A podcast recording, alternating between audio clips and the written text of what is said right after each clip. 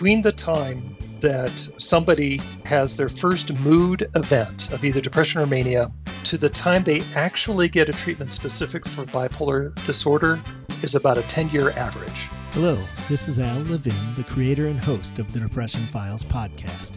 For over two and a half years, I've been creating and publishing this show every other Sunday. Of course, there is a cost to producing a podcast, from paying the podcast hosting site to the equipment to a significant amount of my own personal time. Because of this, I've decided to create a Patreon page and hope that you'll consider contributing so that I can continue the important work of allowing men to share their stories. Please check it out at patreon.com slash the depression files. That's Patreon, P-A-T-R-E-O-N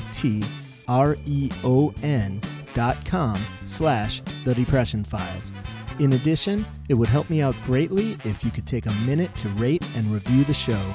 Thank you for considering to support me in these ways. And now to the show. Welcome to the Depression Files, where you'll hear interviews of men who have struggled with depression. We talk about everything related to mental health, from depression and other mental illnesses, to medication, to suicide awareness and prevention, to our current mental health system, and of course, to the stigma that surrounds mental illnesses. I believe that sharing stories is one of the best ways to chip away at the stigma. I also believe that sharing stories helps to educate those who may know little about mental illnesses while giving hope to those who may be suffering. I'm your host, Al Levin, and I want to thank you for tuning in. Let's get started. Hello and welcome to the Depression Files. This is Al Levin, your host. This is the first of several bonus episodes in which we explore a topic around mental illness and take a deep dive into the subject area with various experts and guests. I'm really excited to have Michael Pipich with us on the show today to explore the topic of bipolar disorder. I'm going to take a second now to read his complete bio. It's fairly lengthy, but I think it gives us important context of who Michael is and what he brings to the topic of bipolar disorder. Michael Pipich, licensed marriage and family therapist, holds a Master of Science degree in Clinical and Community Psychology from California State, Bachelor of Science degree in Psychology from Loyola Marymount University. He has treated a wide range of mental disorders and relationship problems in adults and adolescents for more than 30 years, which you would never guess if you saw his picture, uh, both in office and via online teletherapy. He's a national speaker on bipolar disorder, and he's got a book that we'll definitely uh, get into at some point here called Owning Bipolar how patients and families can take control of bipolar disorder, uh, which is widely regarded as an important work in the field of bipolar treatment.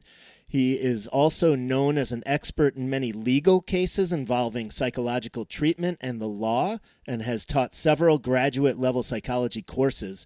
He was selected as a collaborating investigator by the American Psychiatric Association, or APA, performing clinical field trials for the fifth edition of the Diagnostic and Statistic Manual of Mental Disorders, also known as the DSM 5. And he has been featured on television, radio, and print media uh, on a variety of topics. And he is the host of Breakthrough with Michael Pipich on the Voice America Network. And he has now also been on the Depression Files. Michael, welcome to the show. Al, thank you so much. What a pleasure to be here. Hey, I'm so excited, you know, to have an expert on bipolar disorder. It's really interesting, actually. When I started the podcast, it's called the Depression Files. Um, one of the one of my buddies that I knew just from networking online and advocating around mental illness before I even started the Depression Files, I contacted him and said, Hey, here's the deal. I'm starting a podcast, but it's about depression, so I'm not going to have you on the show. And I realized after my first five or six shows, so many men that I interviewed uh, had bipolar disorder, amongst many other. I don't think you could name a mental disorder that is not on one of the over 70 interviews that I have published now, which um, has been fantastic. It's been great. It's been a great learning experience for me. And now, and you know, it's interesting because some people, even though it is their diagnosis, don't have a real clear understanding of what their own mental illness is and people can find several people um, who I've interviewed with bipolar one and bipolar two disorder on the show. But I'm I'm curious uh, to hear, Michael. Can you share with us just how you got into the field of psychology? Well, that uh, happened, uh, as you kind of mentioned, uh, quite a, a, long time ago. Um, interest. I was interested uh, mostly uh, in the early part of my career in terms of uh, how the brain affects mood and function. And originally, I had taken classes and courses in neuropsychology, but eventually I got more interested in actually doing psychotherapeutic work um, I had some uh, excellent professors and mentors uh, who helped guide me to learn uh, psychoanalytic theories and psychodynamic theories, along with object relations theories, and and and and so I I always had an interest in terms of how the the deeper unconscious process contributes to so much of our behavior and and uh, good and um, dysfunctional, if you will uh, along with how um, the brain uh, sort of connects with those um, mental processes. And so that sort of uh, kind of got me interested in bringing both of those worlds, so to speak, uh, together. And early in my career, those those things were looked at separately. But I think more and more we understand that whatever we as therapists do, and whatever our orientation is towards therapy. Uh, you know, brain um, phenomenon is absolutely important in understanding how these things work. And when you're talking about bipolar disorder in particular, with the aspect of of uh, clear diagnosis, uh, medications, and and their effects on on individuals, all of those uh, aspects need to come together. And so that's that's really what uh, sort of inspired me in the early years uh, to learn about these things and to investigate them uh, as they pertain to individuals, and then how those individuals interact uh, in their family and society and so forth. And eventually, you decided specifically to hone in on bipolar disorder, and I'm wondering how you came about that as well. Well, that that's really interesting uh, to kind of go over because so many uh, good things in life. They kind of start seemingly by accident, but I think there's kind of a reason for everything. But uh, even though I've had training uh, to deal with clinical disorders of all kinds in adults and adolescents in particular, uh, several years ago, I, for no apparent reason anyway, I had uh, several uh, referrals from local psychiatric facilities of particular, particularly young people with a discharge diagnosis of bipolar disorder come to my practice for follow-up care. And uh, and even though i had worked with bipolar here and there uh, over the years uh, having a run of that uh, to, in my practice at uh, at that particular time really challenged me to look deeper into what bipolar disorder really is and and especially how it affects families not just the individuals. And as I mentioned in the book, um, in the beginning of the book, I tell a story about a young man, uh, about 16 years of age, who came to my office uh, with his mother, and he did very well in the hospital program uh, from which he came, and um, seemed to really get the concepts and, and do very well in groups. But his mother really impressed me as as as being sad and worried and very concerned. She was very proud of him as I mentioned in the book. But she kept telling me how she felt disconnected with the therapy process and that there weren't enough resources that she could find to help her uh, understand what, what she went through with her son with respect to the symptoms before they were treated and the consequences of those symptoms, but also what she needed to do as, as his parent going forward um, to help him and to guide him into adulthood safely. And the more she uh, shared her story and the more she kind of looked at me and reiterated that need, uh, the more I began to realize that that patients and families uh, have missed a lot of opportunities for education and solid therapeutic opportunities for all of them together. And and I began to realize that it was more than medication alone, even though medications are very important, I believe, for bipolar disorder the overall treatment uh, not only involves medication, but a specific type of therapeutic process for patients and their loved ones together in order to move through their phases of treatment and, and have increased success. So um, I started building resources, researching more, and over the years, uh, uh, through those efforts, uh, is, is where we are today, both with the book and with other opportunities that I provide not just patients and families for treatment, but clinicians all over the country with regard to training and and helping other therapists like myself to really um, understand uh, the nature of the disorder, what it takes to treat it, and Al, very importantly, how to recognize bipolar. I wrote this book specifically for patients and families to understand bipolar and understand what the treatment requirements would need for, for success. But I've also found that clinicians can benefit as well because bipolar is so often misdiagnosed. In fact, about two thirds of all people with bipolar disorder are misdiagnosed. Wow, that is and, a lot.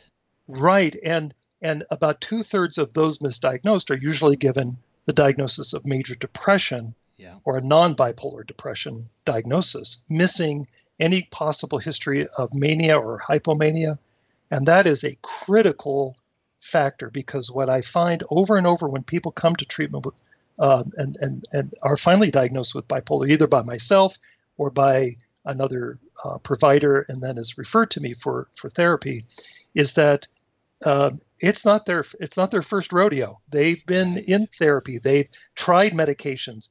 They found that medications very often made them worse because uh, bipolar was not identified.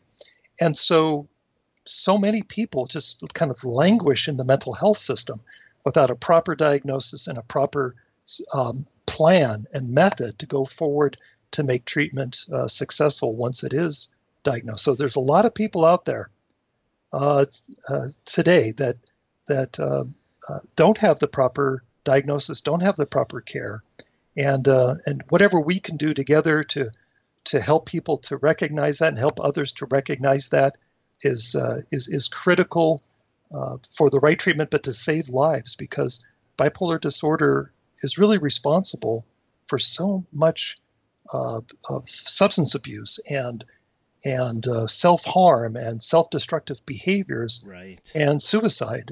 We, we believe that about one fourth of all suicides, Al, may be related to bipolar disorder. Yeah. So it's interesting to me that you talk about the misdiagnosis. I've met more than one person who lives with bipolar disorder that said exactly what you just mentioned. They were diagnosed originally with depression.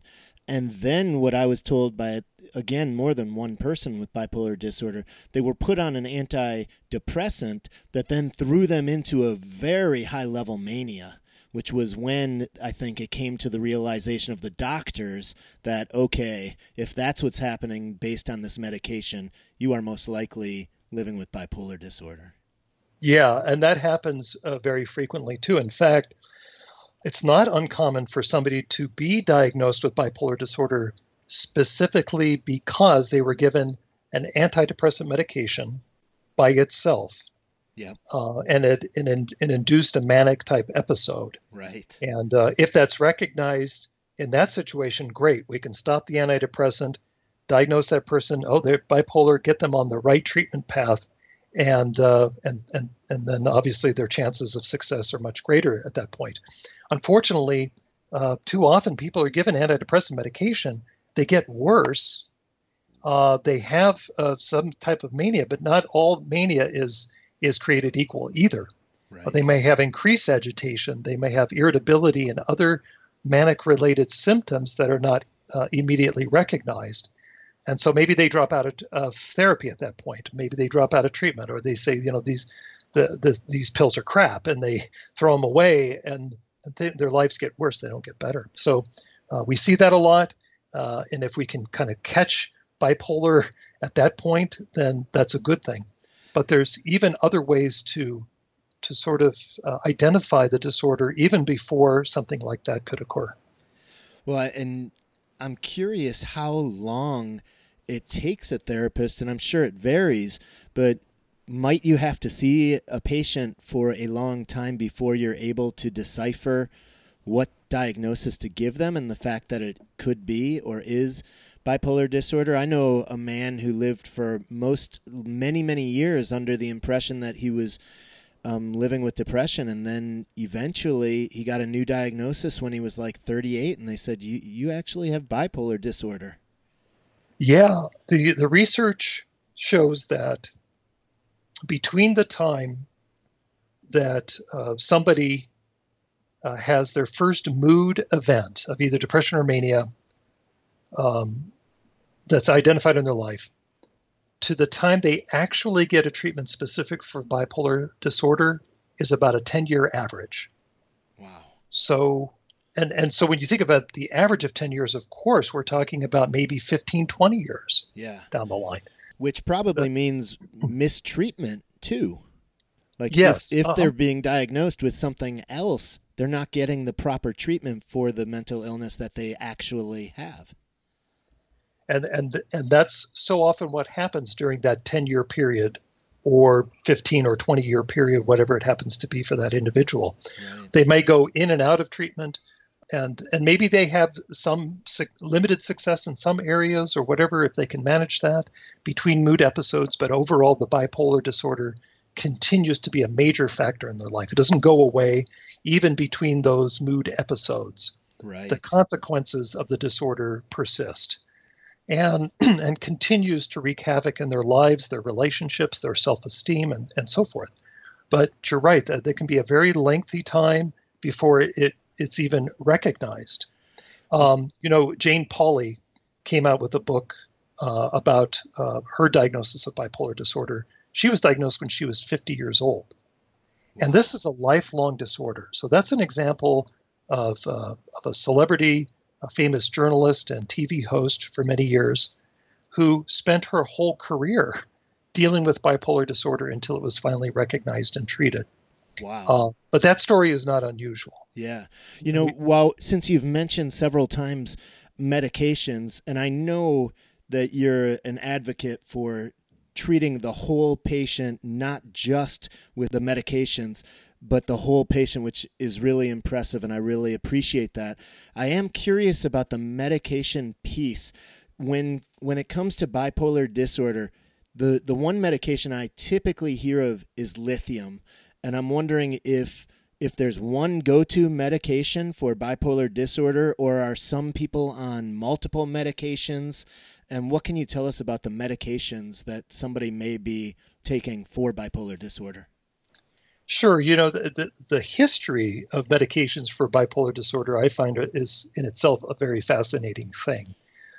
Because even though major tranquilizers and the sort of the old first generation antipsychotics were, were often given people given to people with bipolar mania, you know, they didn't necessarily work that well or or maybe they worked very well for symptoms, but they could make somebody be very sedated and so forth. So it wasn't until the 1970s into the 80s that lithium was introduced in North America for the specifically for the treatment of bipolar disorder.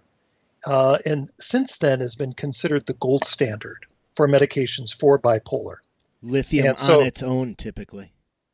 Lithium on its own. Now, okay. Uh, one of the interesting things about that that whole history is that lithium at that time was such a, a dramatic breakthrough for the treatment of bipolar disorder and could really reduce mood swings in a way that talk therapies, psychoanalysis, etc., couldn't do. And even the most ardent psychoanalysts at the time uh, generally agreed that instead of trying to do talk therapy with people with bipolar disorder, you had to get them on lithium. Um, and then that whole range of medications has has broadened since then, and we can certainly talk about that. But it, it's sort of like it was a huge pendulum swing in itself. It was sort of like a like emulating mood swings itself. It went from one spectrum to the other between talk therapy is the way to go to all you got to do is get them on lithium or get them on medications, whatever it may be, and that's all you can do for people with bipolar disorder. That became sort of the prevailing wisdom, if you will, at that time. And in early in my career, that in itself always bothered me. Like, if if medications for people with bipolar disorder were so great, how come people would stop taking them? Right. You know, how come they would avoid treatment? So uh, that was always something that was kind of sitting in the back of my mind until uh, later on when I started doing this work and really investigating the the reasons why people would avoid treatment in general, but in particular medications. Now, people can have side effects, and in my book Owning Bipolar, I talk about side effects. I talk about medication issues, not just the medications themselves and what you can expect in terms of main effects and side effects, but what it means to take a psychiatric medication and what it means to take away the potential for mania in a person's life um, where uh, they perhaps have relied on uh, manic energy to get things done, to feel good about themselves, to feel good about their lives, you know, before they hit the crash of depression. So there's all kinds of reasons why, on the one hand, medications, starting with lithium and moving to an- certain anti-seizure, anti-convulsant medications, which are also um, effective for bipolar disorder in, in lots of people, to the newer antipsychotics, which are effective for people, um, especially if they have psychotic features that go along with bipolar 1 disorder, and, and even antidepressants if they're paired with a mood stabilizer that will inhibit uh, a manic um, uh, situation. So there's all kinds of treatment choices available from a medication standpoint. But nonetheless, even though these things can be effective, it's still a huge issue for patients and for their families to even consider getting on medications, let alone going through medication trials, which sometimes uh, can be very successful right away and everybody's happy and we can move on in therapy. But more often than not, require some experimentation, some additions and subtractions along the way within that medication uh, regimen. Right. And and again, you know, working with uh, patients and families uh, in those and all the other issues around bipolar disorder are critical for ultimately having uh, that treatment success that you're looking for. Right. Is it is it true that with lithium you actually have to get blood draws fairly frequently? Yes, uh, particularly at first. Now, I have patients that have been on lithium for a long period of time, and once they're in that therapeutic window, between too little or too much lithium in their blood. Uh, you know, very often they can go uh, long periods of time without having to uh, get their lithium levels taken. But certainly in the early stages of lithium treatment, that is absolutely necessary to do that, uh, to, take those uh, uh, blood draws and, and test the lithium level in their blood to make sure that they're in that therapeutic space or therapeutic window, not too much or too little. Uh, too little means it won't work. Too much means that they could become toxic and have some very serious effects as a result of that. Uh, but what might, also, what might happen to somebody who becomes toxic? Uh, they can start having tremors. They can start becoming very sick, and um, you know, for some people, it could even be lethal. It doesn't happen very often, but it, uh, it can make somebody very sick. Right. And uh, usually, you know, between the, for a patient of mine, between uh, the fact that I see that patient in therapy, and the doctor is managing uh, that that person's care uh, very closely, and when they initiate lithium, uh, it's it's rarely a problem. it's really nothing for people to be spooked about. on the one hand, on the other hand, it's it's just important to have a, a team approach. Yeah. For uh, no matter what medication you're on, uh, no matter what your issues are uh, with respect to your own particular bipolar condition, but nonetheless have have eyes on you. And and I was also going to say too that the, the interesting thing about lithium is that if you you, you might be doing great for a period of time, but let's say you decided that you need to increase your your exercise uh, and and, uh, we could all use a little more exercise. So right. if you decided you wanted to run a marathon, you got to start training. Uh, you have to see your doctor because the more you uh, sweat and the more you work, uh, uh, the greater chance that the lithium level may drop. So this is always interesting when it comes to people who have had a history of mania or hypomania and have relied on that energy to get things done. If they start working out, even if they were diligently taking their medication, it's important to make sure that increased activity is uh, is monitored with maybe another blood test or two just to make sure their levels are good. So so they may have to have that looked at here and there through their lifetime, or if the doctor decides to increase that or replace it a little bit with another medication. All of these issues are pretty common right. when it comes to bipolar treatment in general, and particularly with lithium is concerned. But the but the great thing, Al, to point out is that once people have achieved that sense of, st- of mood stabilization and they move therapeutically to that next phase of post stabilization, because I identify three uh, phases. Uh, and when they move to that third phase of post stabilization, very often people go, hey, you know what? My life is getting better because of what I'm doing. And, and, and whatever sacrifice I have to make to keep on this track, I want to be able to do. And it doesn't mean that at some point they don't want to think about life without medication. Very often people do. And I, in fact, I talk about it in the book frequently that just about everybody is at some point is going to go, you know what? I'm doing so great. Do I really need these meds? And uh, and it's just a reminder at that time that you're probably doing well because you've had successful treatment and and why mess with that? Right. More often than not, people will go, whatever sacrifices I've had to make getting started in treatment, I don't want to fuss with that. I want to continue to succeed with my life in the in the in the course that I've initiated and that includes having to take my medication on a regular basis. Yeah, that's exactly how I am with depression. I have one medication I take and I'm not even considering weaning off of it at this point because if that is one of the pieces preventing me from going into a deep dark depression that I have experienced twice, I don't want to risk it.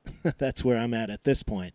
Not yeah. That, not that that might change, but I'm curious, and I would, I certainly would never dissuade somebody from taking medication. Like I said, I take it myself. I am curious, though. I think it's important for listeners too to understand the types of side effects that one may experience, other than the high levels of lithium in their blood that is getting monitored. Are there other side effects that could happen from lithium and how may doctors work with patients to help mitigate those side effects?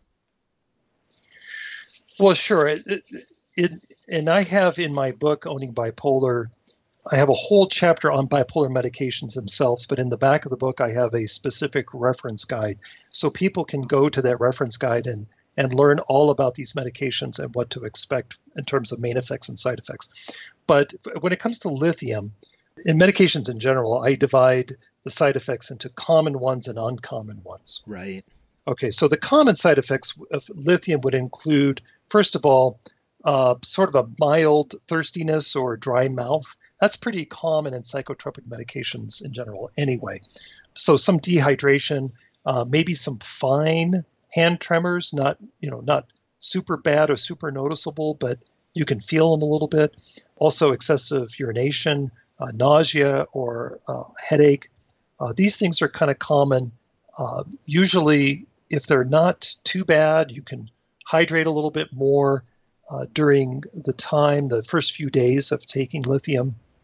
a lot of times, these more common side effects will kind of stabilize and, and more or less go away and, and won't be a big deal. But uh, but the more uncommon ones uh, would include those side effects I just mentioned, but more severe, uh, kind of a higher level of, of tremor or nausea or headache, along with uh, general kind of GI problems, gastrointestinal uh, problems like diarrhea, gastritis, and that sort of thing. Um, dizziness, blurred vision, uh, those things uh, can happen, and, and those are signs of, of something that a little bit more serious. Um, couple of things uh, to mention, I think, it, and for psychiatric medications in general, this can be these can be issues to one extent or another, is uh, weight gain um, and sexual dysfunction, and those two things um, very often will dissuade people from taking medications entirely. Uh, sometimes people will just stop taking medications because they, they just don't want to deal with that, and it's understandable. Even though, if we have an honest discussion about those side effects, we can take a look at the, uh, perhaps other medications that are better tolerated. And that would be true with regard to any kind of serious side effect, but especially the ones that people find uh, that most problematic for their lifestyle. Yeah. And then and then uh, the the other ones to look for that are very serious would be like a skin rash or hair loss, that sort of thing. Uh, you mentioned uh, toxicity. Sometimes uh, people are at risk for seizures if it gets really, really bad. Right. So if any of these things uh, become apparent, or you're a loved one, uh, somebody who is uh, starting these medications like lithium and some of the other um, anti-seizure medications, you see any of those effects, it's important to stop and call your doctor right away. And, Yeah. and let's take care of those problems. Let's not let them persist or just bail on treatment altogether, right. um, which is unfortunately happens a lot. And then people continue to have problems with their untreated disorder. Uh, I'm curious. You just mentioned stop and contact your doctor. Um, I've always thought that many psychotropic meds uh, require weaning off and so forth. But I'm, I guess I'm hearing you say if you're experiencing one of the dangerous high risk ones, stop the medication and contact the doctor. Yeah, I mean, if you're having mild thirst, it's Yeah. likely not going to be a big deal, right? Right. And you should still talk to the doctor. There's Yeah. no question about that because, um, you know, we, I don't want to assume anything that you, among all your listeners, and everybody has a different situation. Yeah. But certainly, like you suggest, if it is something that that's reaching that more serious level, like we're talking about right now, yeah, I would say, you know, don't don't wait. Call the doctor Yeah. uh, talk to the doctor or the doctor's assistant or whoever can guide you through that Yeah. and uh, let's take care of those problems because we don't want greater problems we want successful treatment Yeah, and I, I think it's important to know even, you know, obviously sexual dysfunction is a huge one, and but don't just stop medications if you have any kind of side effects that are are challenging for you engage in a conversation with the doctor because maybe they can change levels to mitigate symptoms. Maybe they can change i think you mentioned changing a medication so that it doesn't mean just give up on meds and stop meds. Absolutely. That's so critical. Stay in touch. You know i think one of the most important aspects of any kind of mental health care but particularly when it comes to bipolar disorder is that we need a uh, a collaborative approach to care. You know, sometimes uh, doctors, uh, j- just like psychiatrists in the in the in the old days, if you will, uh, often did medications and therapy uh, together. yeah But as you know, uh, the specialties have kind of broken into uh, different particular areas. You have the person who prescribes a medication, maybe the psychiatrist or, or a psychiatric nurse practitioner, or maybe the family doctor uh, in certain circumstances where that might be appropriate. And then you have the psychotherapist. Uh, maybe you have uh, maybe somebody in the family has a, a family therapist, you know, uh, and you have these different components and maybe adjunctive therapies. Maybe somebody is um, involved in art therapy or in equine, uh, equine therapy or some other helpful uh, piece to that. And so instead of having all of these different pieces loosely uh, out there, uh, I'm I'm big for you know bringing all of the specialties together. That's so important that we can have communication together, particularly when it comes to how medications and these various various therapies intersect in the life of those uh, of that individual and those family members that are involved as well. Yeah, I, I love that suggestion, getting everybody on the same page so everybody knows what's happening with that patient as a whole. Um, I even saw that, you know, with my dad going through physical illnesses later in life. Like, we wanted to make sure the person who was giving him Parkinson meds knew about the, the cancer meds he was getting and so forth, and that all the doctors were kind of talking um, so that all of his care was collaborative. Uh, my question about that, now that you've mentioned that twice, and again, I'm a huge advocate of it as well. Who's who's got that onus to make sure that that's happening? Should it be the general practice doctor? Should it be a psychiatrist who says, "Now, I hope you're getting psychotherapy, and I want to make sure I'm talking to them and your family doc." Like, or is it really up to the patient to make sure that's happening? Well, Al, I'm so glad you brought that up because that brings us to the title of the book, which is Owning Bipolar How Patients and Families Can Take Control of Bipolar Disorder. And, and, and that's what I really mean about owning bipolar. Right. And, and I always remind people um, patients and families, and I do community presentations on bipolar uh, for like NAMI and other uh, organizations. And um, and one of the things that, that I always like to say at the very top of, of the presentation is nobody is at fault for having bipolar disorder. It's it is a genetic disorder. It influences brain development around mood regulation. Uh, nobody caused this. It wasn't for because of bad parenting or any or or necessarily trauma. Although trauma can certainly make it worse, but makes everything worse in life. But it, it bipolar is nobody's fault.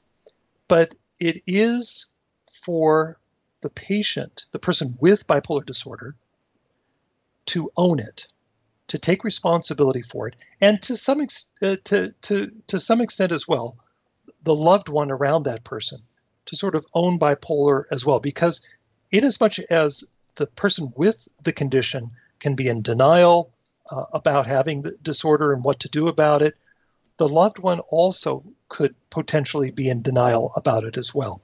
So there's some ownership, I think, in the person who is invested uh, in the life, uh, in the relationship with that person with bipolar disorder. But you know, back more uh, specifically to your point about collaboration, I would hope that the therapist, uh, somebody like myself, certainly the, the the prescribing doctor, like the psychiatrist and so forth, could t- take the responsibility of of bringing those parties together.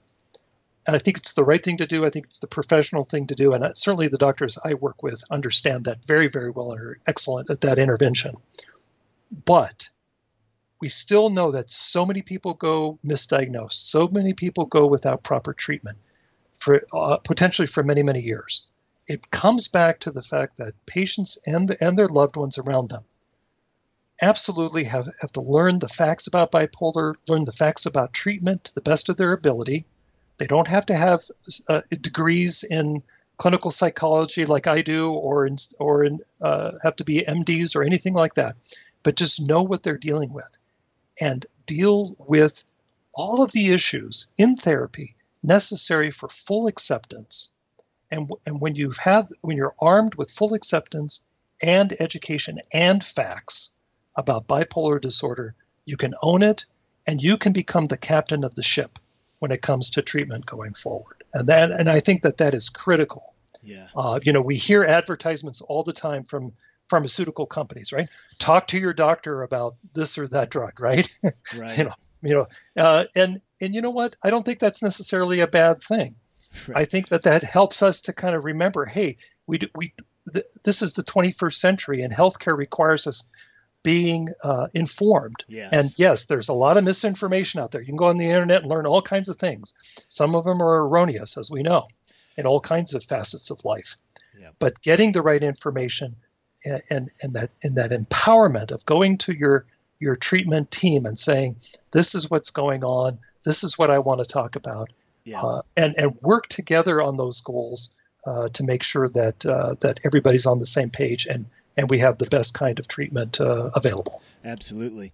Um, I, I, like your positive spin to the commercials that I see are so. Um, I have a very pessimistic view of them where they're saying, you know, go ask your doctor about our medicines. Go ask him, you know. but you're right. To create a conversation is important. And I've met plenty of men through this podcast who can't explain what they're on three different medications and they don't know why or what they're for. And I'm always like, look, talk to your doctor, engage in a conversation. And I think I hear you saying, hopefully, your doctor is going to make sure that everybody in in charge of your care is collaborating. If they are not, own it yourself. Own your bipolar disorder, own the responsibility, and make sure you ask and advocate for it so that they do that. And if they question it and don't want to, I think it might be worth investigating whether or not you're seeing the right doctor. I agree 100%. Um, Absolutely. Uh, a couple other things I want to mention. I love how you talked a lot about the loved ones in the life too, and how you provide therapy. You mentioned the mother early on in our show with her son. And I know even with depression, there, there are loved ones who are living through the experience in their own difficult, challenging ways. They don't always know how to help and they want to help and they can't help. And uh, once I finally recovered from a major depression, I urged my wife. It didn't take much, um, but she she did go for therapy herself. And I'm sure some of what I said to her and things were were fairly traumatic. Particularly in my case, speaking to her about suicide must have been really challenging. So I love the fact that you pull in the whole family and and make sure they are a part of it. I really also love the whole concept of owning bipolar. I have often said the same again about depression, where I will tell um, men in particular, but anybody really, it is not your fault that you have depression, but it is your responsibility to work at getting better. And it's not easy, but laying there on the couch and doing nothing isn't going to be helpful and just start by taking baby steps if that's what it takes. But you really have to own it, take responsibility, and work at getting better. It, that's so true. And, you know, we were talking about medication specifically, but I think it also applies to all aspects of psychological care, like therapy. That, um, you know, one of the things that I, I, mentioned when I talk in the book about uh, collaborative, uh, a collaborative a model of care is that, um, you know, I certainly wasn't raised. I think most of us weren't raised to to really understand that. I mean, we as as children growing up, you know, when we went to the doctor, you know, we just kind of sat there and and you know did what the doctor said and or a- answer the questions, you know, and it and it was a it, it's a very passive process, and that's what we're familiar with. And I think that kind of extends to all aspects of treatment as we get older you know, we'd be very intelligent, very engaging human beings, but when it comes to uh, medical issues of all kind and mental health issues, when we go to see a professional, uh, there's probably something inside of us that becomes kind of anxious and kind of clams up, and and as if there's this expectation that something is going to be given to us to make us better, and all we have to do is passively receive it. Right. But we know that that's not the case I believe in any aspect of care. Uh, there may certainly be exceptions to that as we get older, or we're, or uh, you know, we we have some um, you know major disability or something of that nature. But certainly, when it comes to uh, dealing with depression, dealing with bipolar disorder, dealing with anxiety, and so forth, it is an active process. It's an interactive process with your therapist. Yeah, absolutely. So you know to to to bear that, and it's not always easy. It's not meant to be easy. If it was easy, you wouldn't need treatment. You'd just snap out of it. But that doesn't happen either. But well, working together and establishing trust and having a collaborative, interactive process is your best way to overcome the things that are bringing you down. Yeah, absolutely. And like you said, you don't have to be an expert. You don't have to have a degree in psychology. You can ask questions. You can question doctors also. Like, tell me more. Why why are you prescribing uh, suggesting this medication? How will that interact with this medication? Those are all great questions to be making sure you're asking. You know, regarding medications, I have w- just one final question I want to ask you about bipolar disorder and medication. Is it do you believe that it is possible for somebody to live with bipolar disorder with no medications at all? Well, I would to answer that question just as you asked it. I would say yes, it's it is possible, but uh, I don't recommend it right, because right. because that I mean, the struggle involved in in living without what I would call proper care. And and again, it's not limited to medications by any stretch of the imagination. Right. Um, but uh, to to try to power through these things, to try to mitigate uh, the force and uh, and and the consequences of mania and hypomania. On the one side, on the other side, to um, to try to uh, be functional in the midst of bipolar depression and and and achieve a life where you have certainly some uh, emotion, emotional experiences. Um, you know remember that bipolar treatment is not about eliminating emotional experience and being a flatline zombie. Right right. Uh, it's about having a full emotional life with minimal consequences to health relationships finances etc but but to sort of try to power through uh, without those risks, without those consequences, uh, to to be the your best self for yourself and for your loved ones whom you bring into your life. uh, going forward. Right. Uh, you know, I, it it I, I think it's uh, is it possible? Yes, but I think that with the right treatment, so many more things, Al, are possible right. for an individual that carries these genes for bipolar disorder Yeah. and has that foundation. Where at any time, under any other circumstances, be it something going on inside their bodies or stress or other kinds of factors uh, going on in their life environmentally, to trigger those mood episodes and to put everything that they hold dear at risk, I, I think is unnecessary. Yeah. Yeah. You know, one of the questions I wanted to ask you early on, but we just dove right in, which I really appreciate. But I wanted to ask you about the difference between bipolar 1 and bipolar 2. And I noticed that a lot of the times that we're talking about it, we just say bipolar disorder. And I'm wondering if, if that is all inclusive. Well, bipolar disorder is sometimes thought of as on a spectrum, like you have bipolar 1, bipolar 2, and something that some people casually call bipolar 3, which is called uh, cyclothymic disorder or cyclothymia. But the, the, the, the most common uh, is either the bipolar 1 or bipolar 2 diagnosis.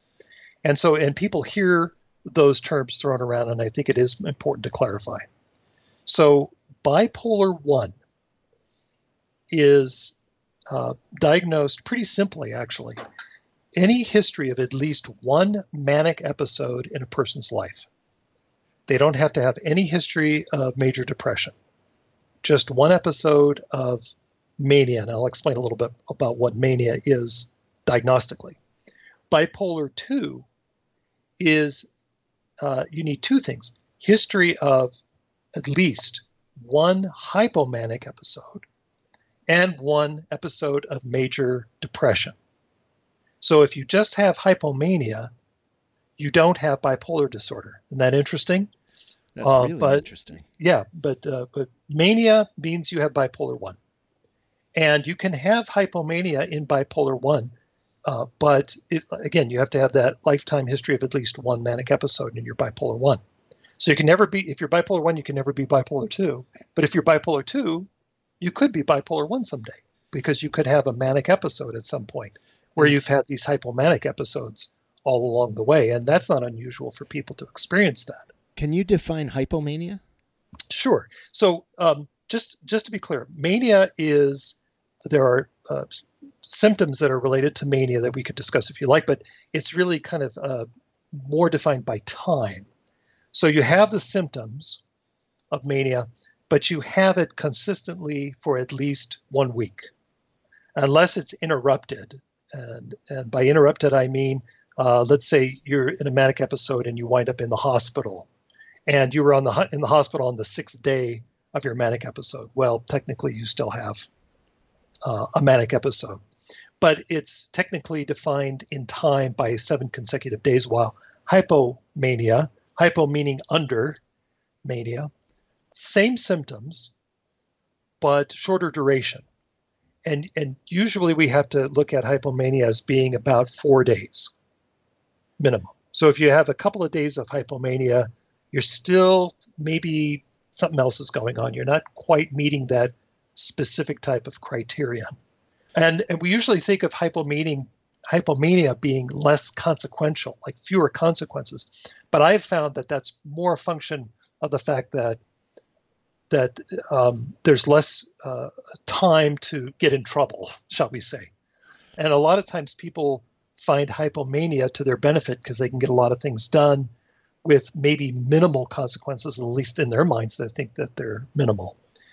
But the thing about bipolar 2 that can be so devastating is not just the consequences of, of those shortened periods of hypomania, but the fact that the depression can be so awful. Right. And, right. and, and so to think of uh, bipolar 2 as a lesser form of bipolar disorder is a bit misleading. It requires the same kind of attention as bipolar 1. And the other aspect, too, really quickly, is that not everybody in, with bipolar disorder has uh, psychotic features such as hallucinations and delusions, but uh, that is specific to bipolar 1. So if you have hallucinations or delusions with your manic episode, you have bipolar 1. That's not a, a feature of bipolar 2. So so it's time, the time factor, and certain aspects of the particular mania that classify it as one versus two. Yeah, we typically think bipolar 1 mania has more consequences to it, but the time factor uh, is a very important thing to look at. And when I do uh, diagnostic evaluations for people whom I suspect have bipolar, or maybe they've already been diagnosed with bipolar disorder, but I want to kind of clarify and kind of break it down a little bit further, one of the things I look at is the length of those episodes, the best that they can provide that to me in terms of their history.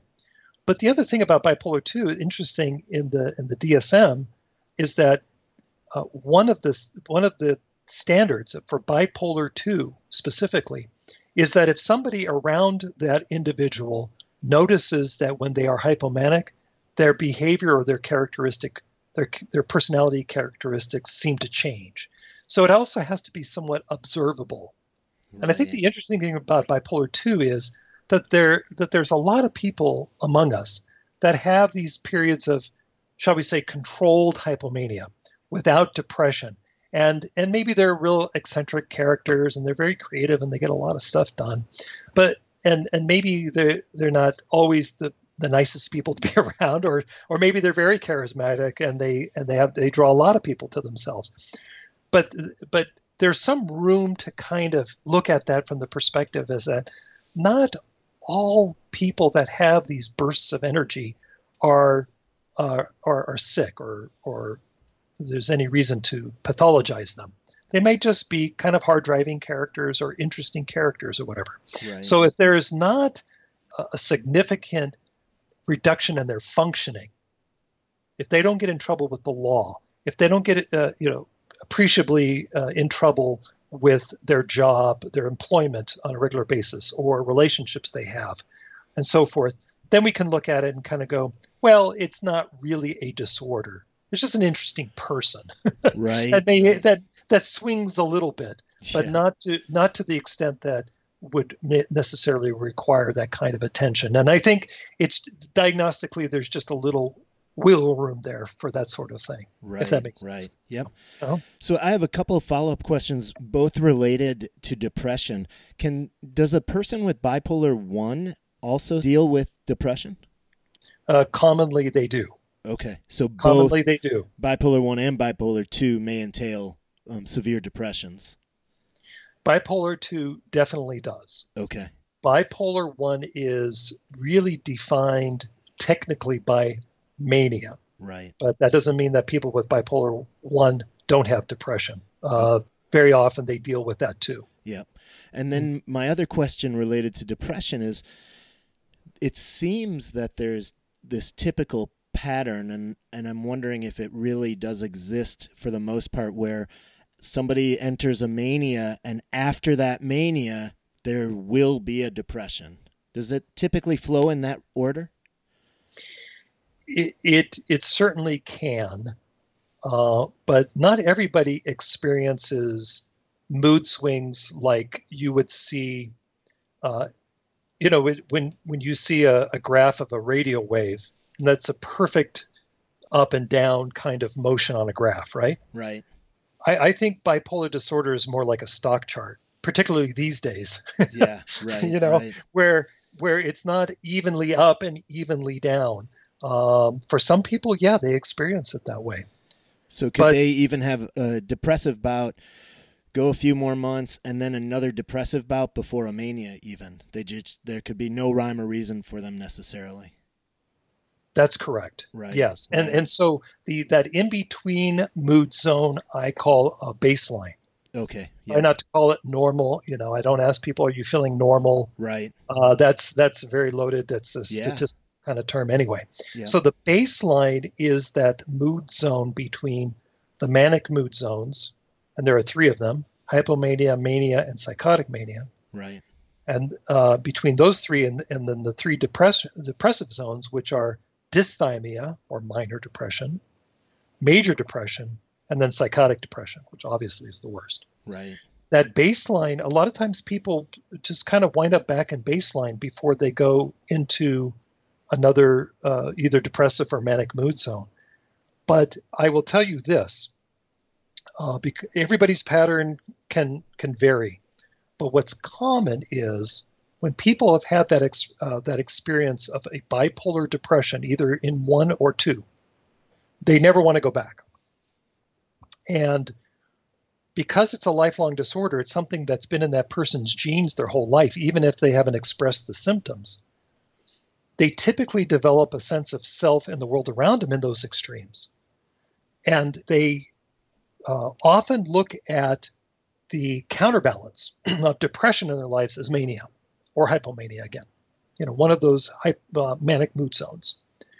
And so, very often, they would rather not take a medication or take a treatment that would forego that mania because because that's what they've relied on to get stuff done, to feel good, to feel alive, to feel a sense of um, of perception and color in their life, and all of these wonderful things that have been taken from them when they're in that depression, even if that depression has been uh, one episode or two episodes or three in successive order.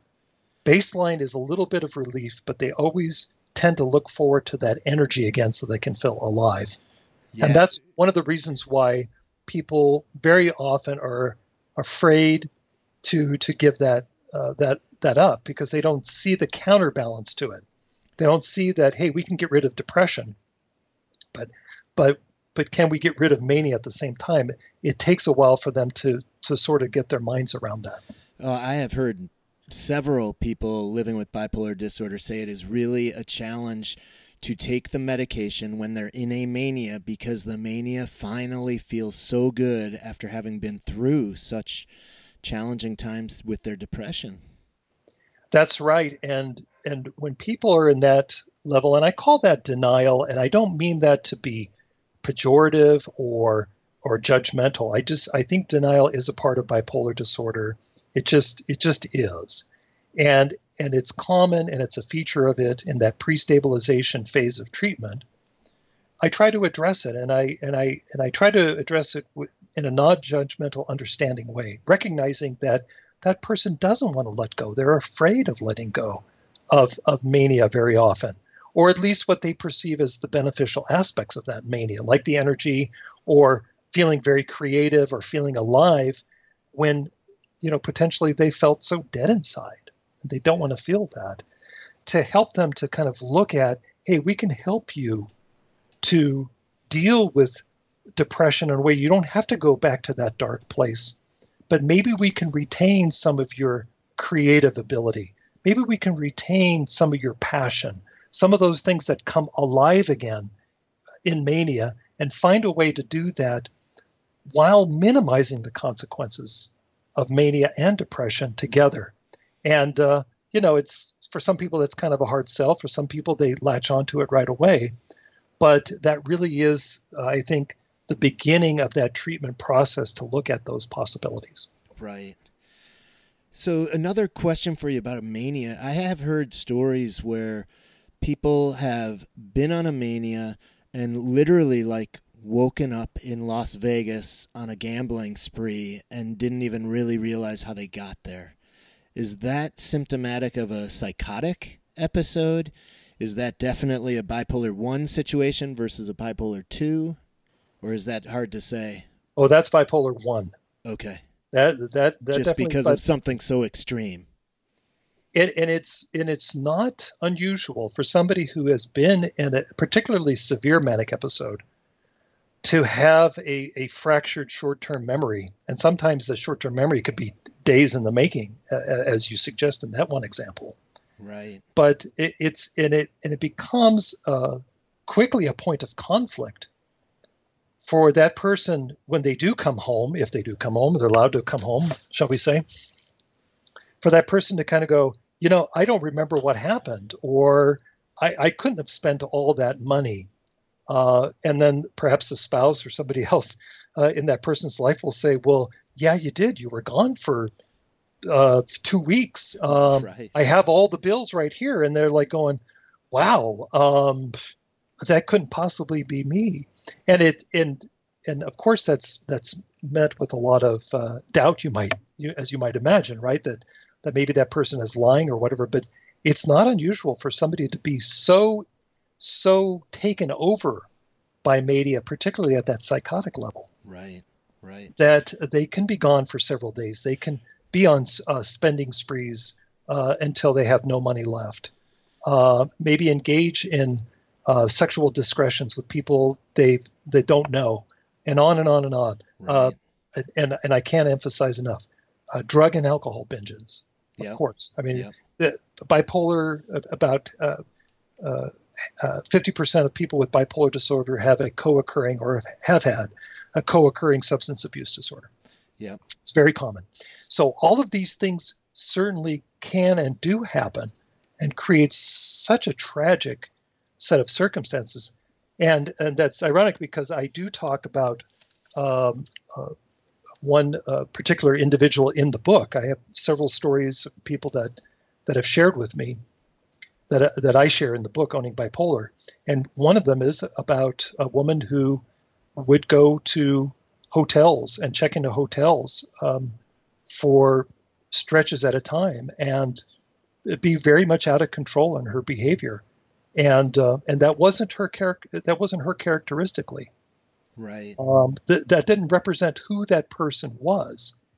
Maybe they have deep down desires and wishes as we all do. I mean you know most of us have dreamt of being rock stars or professional athletes or or you know famous uh, individuals and, and that sort of thing. But people that have the especially that psychotic level of mania all of those wishes and desires can be pushed out into very destructive ways without the containment of of reality and rationality right. Right. that more reflects the person's true character. Yeah. I still yeah. remember uh, an interview I had. One of my earlier episodes is with Johnny Solomon, a lead singer for the Communist Daughter. And he was dealing with substance abuse, drugs, and bipolar disorder. And through one of his manias, he loved cooking. So he actually convinced a few friends to give him some money. He got a small loan and he opened a restaurant. And soon he crashed into a major depression and was like, What did I just do? Mm-hmm. Like he couldn't even believe it himself.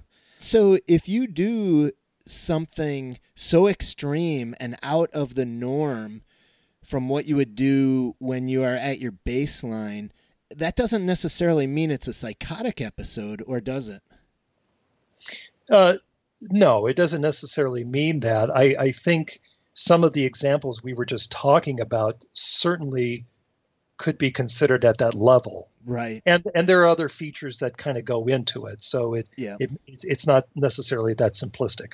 Right. But but when you're talking about something so far out of character, let maybe we contrast that with somebody that has um, uh, mania or hypomania, where more often than not they're they're pretty reasonable in terms of how they manage their money, shall we say? But um, but when they have that those episodes, uh, they go online, they start buying things, and then you know a few days later they have all these boxes at their door, and and maybe they didn't spend you know ten thousand dollars, but they may spend a couple hundred. Right. Right. You know, and, that's and actual items that they may actually like and need. or, or, or maybe they like they don't necessarily need. Right. Right. I mean, yeah. Right. Uh, but and there's a way to kind of look at these particular situations, and and and of course, uh, you know, one situation or one symptom, for that matter, doesn't define the whole thing. Everything is sort of a context. Yeah. In terms of how we look at it collectively with other bipolar related symptoms and history. Right. But uh, but that just kind of provides some some some contrast yeah. between some things that certainly have consequence to them and then those things that are just off the charts.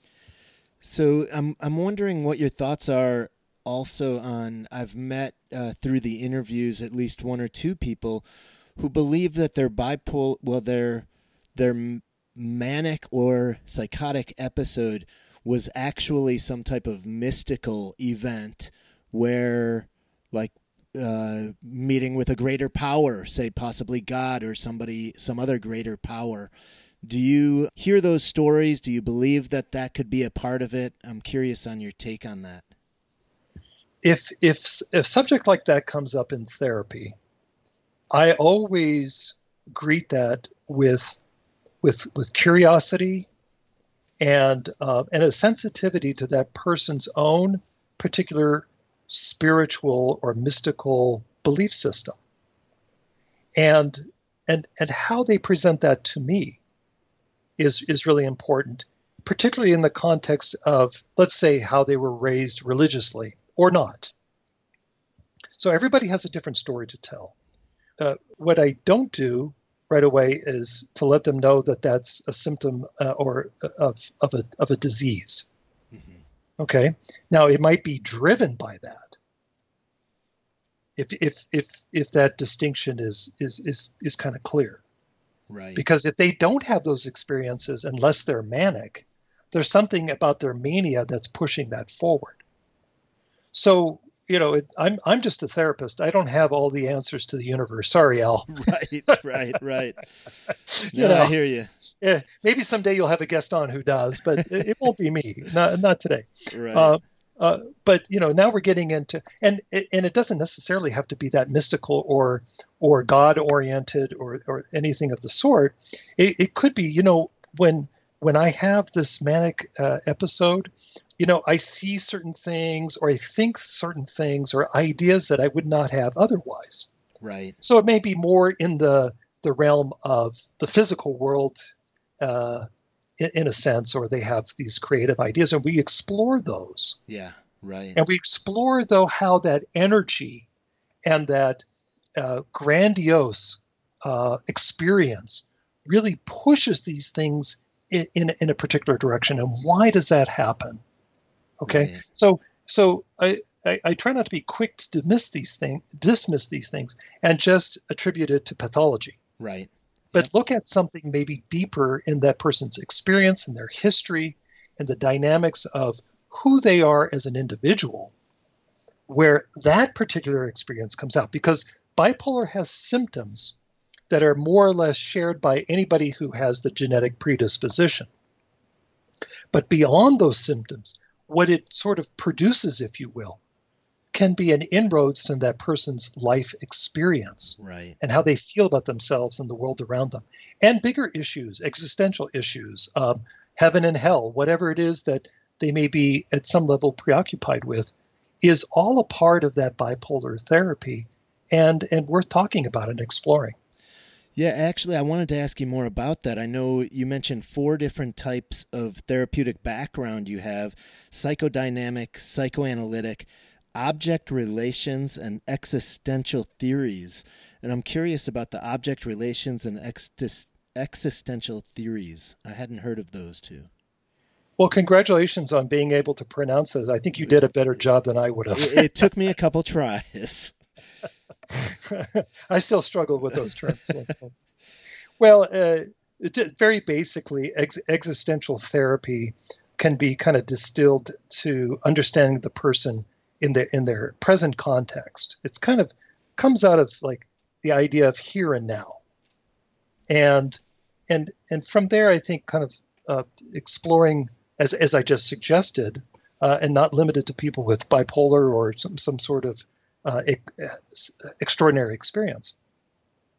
But who they are as individuals, well, what does it mean? What is the purpose uh, and meaning of that person's individual life as, as they see it?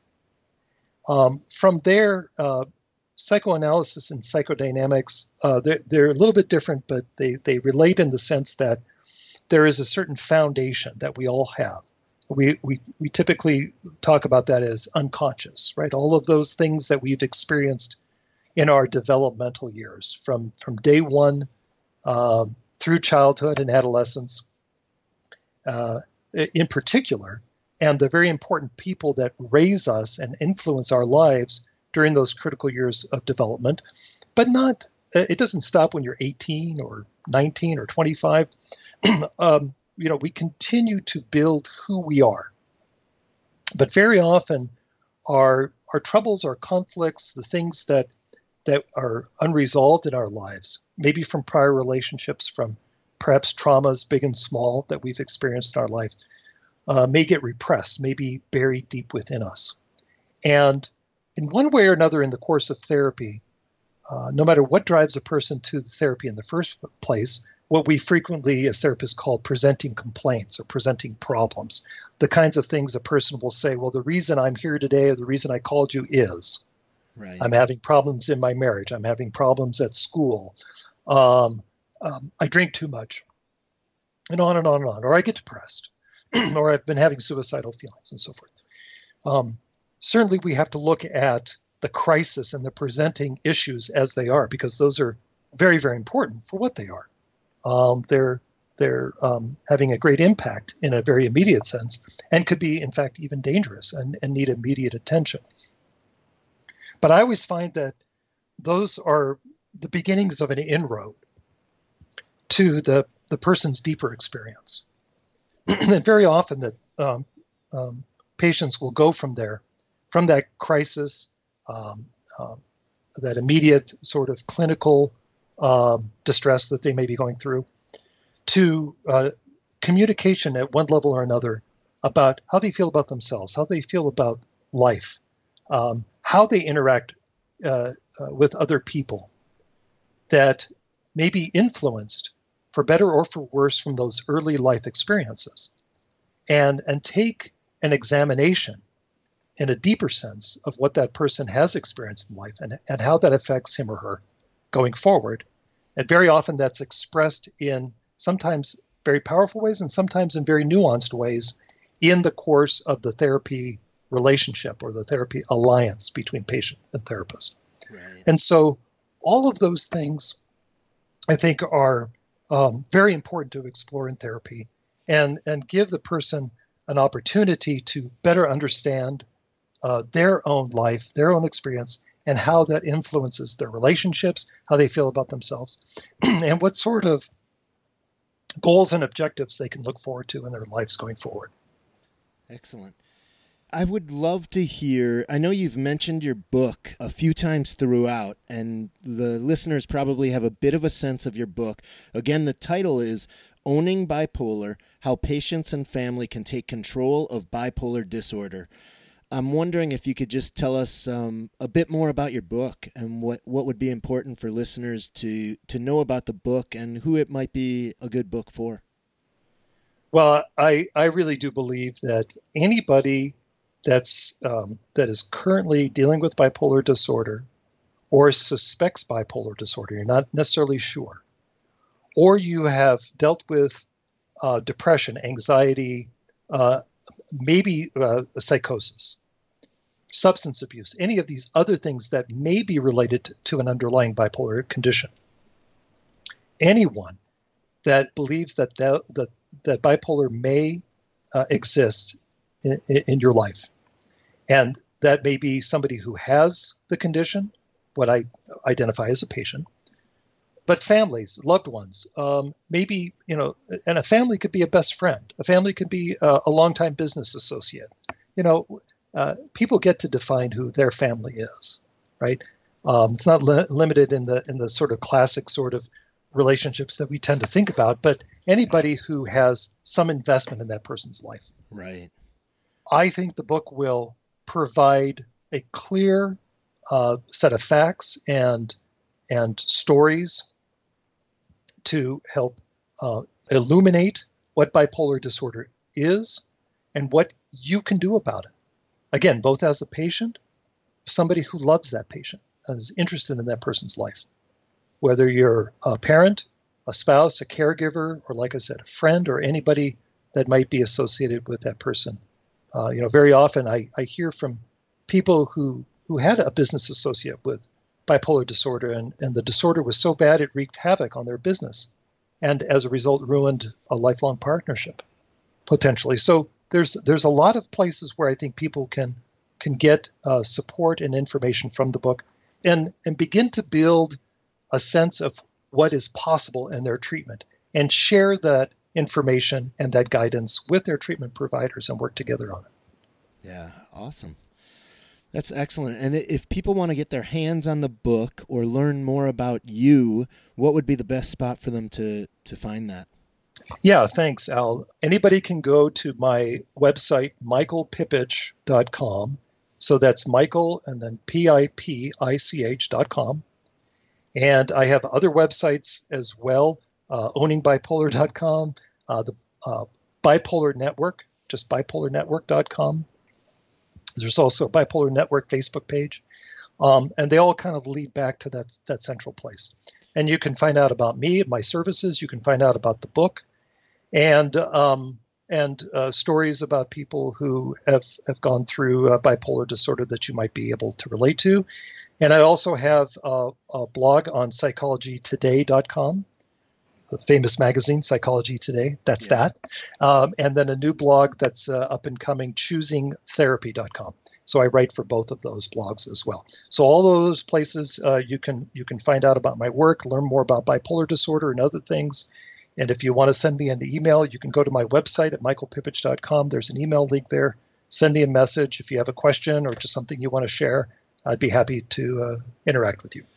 Fantastic. And before we wrap up, Michael, I want to ask you, and you mentioned even the book for this, but if there's a listener right now who is thinking like, wow, this this kind of describes me or or this could be my spouse or my loved one what is a piece of advice that you would give to somebody who's listening and thinking, I might, this might be me? What would be a good first step for them to take? I think the first thing to understand is that you're not alone. Right. In spite of how you're feeling right now, you're not alone. Yeah. Um, there, there, there is help available. There are people who understand, professionals and non-professionals, who work every day to advocate for people like yourself. And and so as scary as it is, and maybe you've tried reaching out, uh, and and and maybe it's uh, fallen flat. Don't give up. Right. Um, you know, find find uh, if you're looking for a professional, find somebody who understands bipolar disorder. Yep. You know, for a lot of people, because they don't necessarily know better, it's not their fault but they may just reach out to a therapist or a doctor or whatever, and and that's fine. That's a good place to start. But ask questions. Do you deal with bipolar disorder? Do you deal with mood swings? You know, what do you do for people that have this kind of condition? You know, uh, feel empowered to ask questions and get information, the right information. Yeah. And know again that you're not alone. Uh, we know that up to five percent of the population um, has some form of bipolar disorder. So it's one in 20. So it's it's not a, a, a, such a rare disorder that um, that uh, there there aren't resources available. Right. So I think that if you feel like, hey, I'm not alone, uh, even though I feel that way right now, or I feel discouraged, or I've tried medications, or I've tried treatment, or I try to get my loved one in treatment, and that's been really hard. Get the support necessary from people who understand what you're dealing with, and and from there you can find the strength the empowerment and the facts to take it to the next step yep awesome advice really really uh, important advice well michael i want to thank you i want to thank you for putting all of this good work and incredible information out into the world with your book your website the work you do. And I also want to thank you so much for taking the time to be on the Depression Files. It's been incredibly interesting and very informative. It's been a pleasure talking with you, Al. And, and let me say, too, I really appreciate what you're doing. I mean, sharing stories is a powerful tool. Um, you know, we can talk about facts and statistics all day long, but it's really the stories of everybody's life and that really makes a difference and really brings people together. So thanks for everything you're doing as well. Well, thank you very much. All right. Well, thanks again, and make sure uh, you stay healthy. You as well. Thank you for listening to the Depression Files. If you are currently suffering from depression and are experiencing thoughts of suicide, please reach out for help. In the United States, you can text 741 741 to connect with a trained crisis counselor, or you can go to suicide.org for a list of international suicide hotlines. If you enjoyed the show, please hit the like button. In addition, please leave a rating and a review on iTunes. Thank you again for listening to the Depression Files.